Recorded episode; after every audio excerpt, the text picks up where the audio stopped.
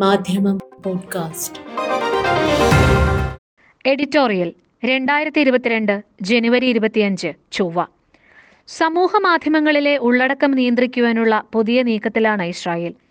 ഭരണകൂടത്തിനും സ്ഥാപിത താൽപ്പര്യക്കാർക്കും അഹിതകരമായതൊന്നും മറ്റാരും കാണുകയും കേൾക്കുകയും ചെയ്യേണ്ടെന്ന തീർപ്പിന്റെ അപകടങ്ങൾ ഓർമ്മപ്പെടുത്തുകയാണ് ഇന്നത്തെ എഡിറ്റോറിയൽ.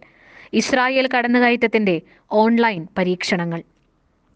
അധിനിവേശ ഭീകരതകളിൽ പുതിയ പരീക്ഷണങ്ങളും ആവിഷ്കാരങ്ങളും നടത്തിവരുന്ന രാജ്യമാണ് ഇസ്രായേൽ. ഭരണത്തിൽ ആരു മാറി വന്നാലും പലസ്തീനികൾക്കെതിരായ അതിക്രമങ്ങൾ മാറ്റമില്ലാതെ തുടരുന്നു എന്നതാണ് സയണിസ്റ്റ് രാജ്യത്തിന്റെ സവിശേഷതകളിലൊന്ന്.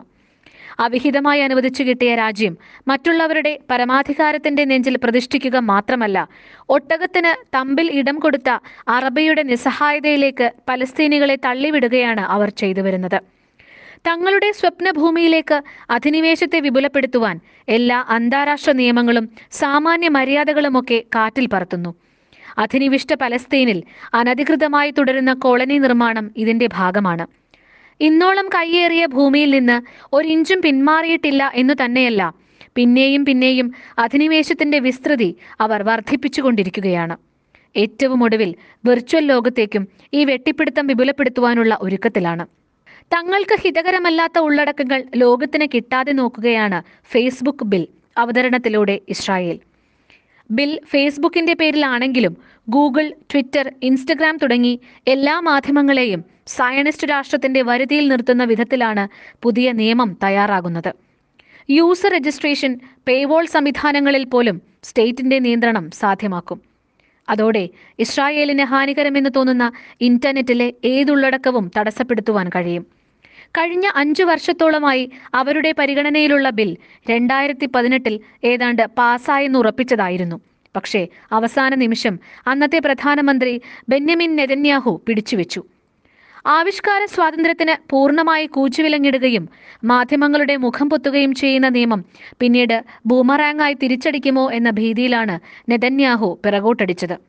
പലസ്തീനികളുടെ വായടയ്ക്കാനുള്ള നിയമം എതിരാളികൾ തന്റെ വാമൂടിക്കെട്ടാൻ ഉപയോഗപ്പെടുത്തുമോ എന്നായിരുന്നു രാഷ്ട്രീയ പ്രതിയോഗിയായ ജിദിയോൻ സാർ കൊണ്ടുവന്ന ബില്ലിനെക്കുറിച്ച് നെതന്യാഹുവിന്റെ ആധി.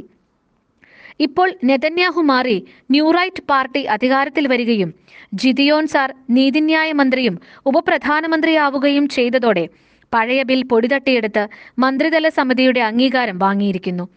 ജനാധിപത്യ ക്രമത്തിൽ കേട്ടുകേൾവിയില്ലാത്ത അതിക്രമ നിയമമാണ് നടപ്പാക്കാൻ പോകുന്നത് എന്നതിന് നെതന്യാഹുവിന്റെ പിന്മാറ്റം തന്നെ മതിയായ തെളിവാണെന്നാണ് പൗരാവകാശ പ്രവർത്തകർ പറയുന്നത്.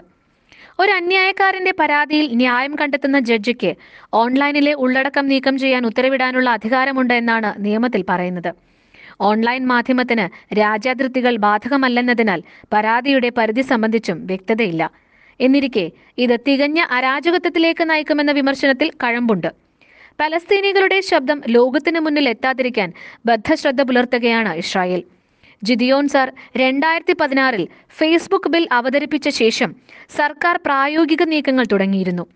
ആ വർഷം ഇസ്രായേലിന്റെ സൈബർ യൂണിറ്റ് രണ്ടായിരത്തി നാനൂറ്റി ഇരുപത്തിയൊന്ന് പലസ്തീൻ വിഷയങ്ങൾ നീക്കം ചെയ്യാൻ സമൂഹ മാധ്യമ സ്ഥാപനങ്ങൾക്ക് അപേക്ഷ സമർപ്പിച്ചു. അത് ക്രമത്തിൽ വർദ്ധിച്ചു വരികയും കഴിഞ്ഞ വർഷാവസാനം ഇരുപതിനായിരത്തിലെത്തുകയും ചെയ്തു. സ്വാതന്ത്ര്യത്തിനും നീതിക്കും പൊരുതുന്ന പലസ്തീനികളെയും സഹകാരികളെയും നിശബ്ദമാക്കാൻ ഇസ്രായേലും ഫേസ്ബുക്കും തമ്മിൽ രണ്ടായിരത്തി പതിനാറ് സെപ്റ്റംബറിൽ ധാരണയിലെത്തിയിരുന്നു.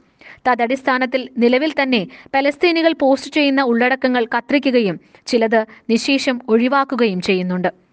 ഇസ്രായേലിലെയും പലസ്തീനിലെയും മനുഷ്യാവകാശ പ്രശ്നങ്ങൾ അനാവരണം ചെയ്യുന്ന ഉള്ളടക്കങ്ങളാണ് ഫേസ്ബുക്ക് കൊന്നുകളയുന്നത്. ദേശസുരക്ഷയുടെ പേര് പറഞ്ഞ് ഏത് അത്യാചാരത്തെയും ന്യായീകരിച്ചു വരുന്ന ഇസ്രായേൽ സമൂഹമാധ്യമ അധിനിവേശത്തിനും അതേ ന്യായം തന്നെയാണ് പറയുന്നത്. ഇക്കാര്യത്തിൽ സമൂഹമാധ്യമ സ്ഥാപനങ്ങൾ ഇസ്രായേലിനോട് കവിഞ്ഞ രാജഭക്തി കാണിക്കുന്നുണ്ട്. പലസ്തീനികൾക്കെതിരായ വംശീയ അജണ്ടയിൽ അവർക്കും താൽപ്പര്യമുണ്ട് എന്നതുതന്നെ കാരണം.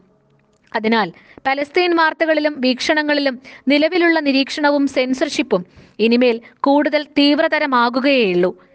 വിമർശകരെയും രാഷ്ട്രീയ പ്രതിയോഗികളെയും ഒളികൻ നിരീക്ഷണത്തിൽ നിർത്തി ചിത്രവധത്തിനും നിർമൂലനത്തിനും ഇരയാക്കുന്ന പെഗസസ് പോലുള്ള സൈബർ ചാര ശൃംഖല വികസിപ്പിച്ചെടുത്തത് ഇസ്രായേലാണ്. ഇന്ത്യ അടക്കമുള്ള രാഷ്ട്രങ്ങളിൽ ഇത് ദുരുപയോഗം ചെയ്യപ്പെട്ടു. കാലങ്ങളായി പലസ്തീനിലെ അധിനിവേശ വിരുദ്ധ പോരാട്ടത്തെ നിർവീര്യമാക്കാൻ ഇസ്രായേൽ ഉപയോഗിച്ചു പോന്നതായിരുന്നു ഇത്.